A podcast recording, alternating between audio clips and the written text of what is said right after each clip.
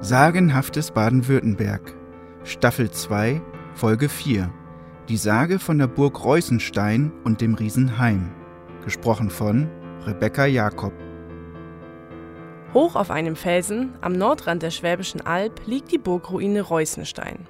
Wanderer haben von ihr einen schönen Ausblick auf das Neidlinger Tal. Die Entstehungsgeschichte dieser im 13. Jahrhundert erbauten Burg ist sagenhaft. Schon der Schriftsteller Wilhelm Hauff hat davon erzählt. Dies ist eine weitere Version. Einst lebte im Dorf der Schlossermeister Dengele, der eine wunderschöne Tochter hatte. Katharina Dengele verdrehte allen jungen Burschen im Dorf den Kopf. Doch besonders Hans Berlesbach war ihr mit Haut und Haar verfallen. Jeden Tag besuchte er das Haus des Schlossermeisters, um seine Angebetete zu treffen. Doch der Vater wusste das zu verhindern. Nein, Hans, meine Tochter ist nicht daheim, wimmelte er den jungen Mann ab. Schade, sagte Hans enttäuscht. Grüßen Sie bitte Katharina von mir, Meister Dengele, und noch einen schönen Tag. Hartnäckig ist er ja, der junge Berlesbach, kommt immer wieder hier vorbei, dachte der alte Schlossermeister bei sich. Aber sie hat etwas Besseres verdient als diesen Gesellen. Der arbeitet doch für die Konkurrenz. Und der alte Bachele hat mir am Stammtisch mal erzählt, dass er seinem Meister immer wieder Worte gibt. Da kam Katharina zur Tür herein. Vater, mit wem hast du denn gerade gesprochen?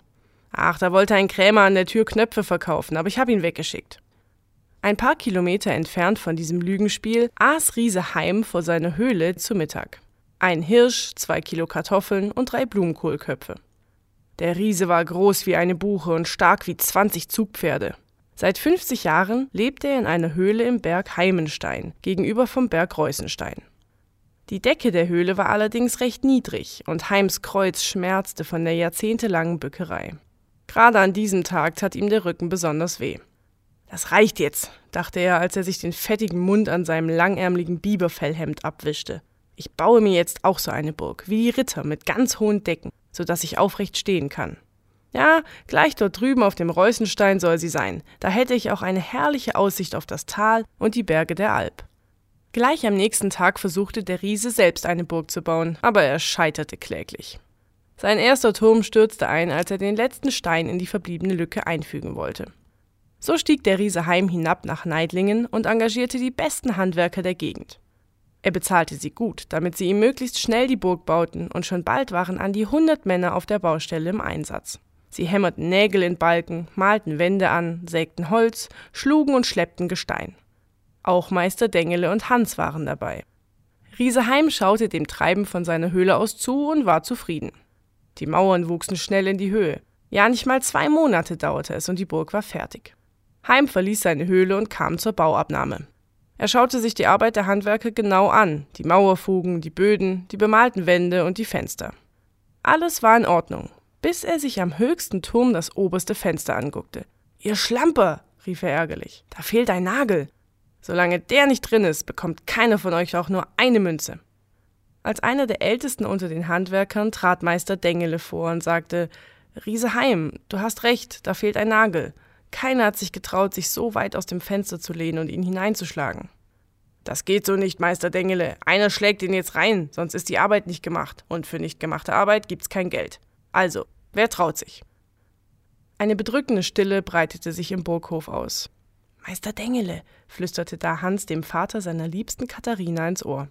Wenn ich den Nagel reinhaue und wir alle unser Geld bekommen, darf ich dann Katharina zur Frau nehmen? Wir lieben uns. Meister Dengele dachte, ach, dabei bricht er sich eh das Genick und ich bin eine Sorge los. Und so sagte er zum Schlossergesellen, diesen Mut hätte ich dir gar nicht zugetraut, Berlesbach. In Ordnung. Wenn du das schaffst, dürft ihr beide heiraten. Hier hast du meinen Hammer und einen Nagel. Hans atmete tief ein, sammelte all seinen Mut und trat vor. Ich mach's, Rieseheim. Ich tu's. Der Riese schaute auf den kleinen Hans herab.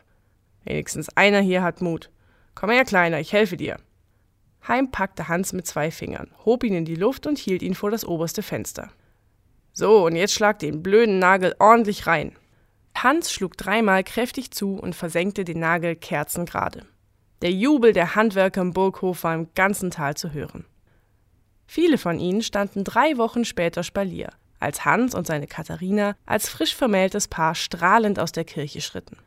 Auch der Riese Heim war gekommen und als Hochzeitsgeschenk vermachte er ihnen seine Burg, in der er die vergangenen Wochen zwar keine Rückenschmerzen gehabt hatte, dafür aber immer schreckliches Heimweh nach seiner Höhle. Diese von Andreas Glasen neu erzählte Variante basiert auf der Version des Dichters Wilhelm Hauff.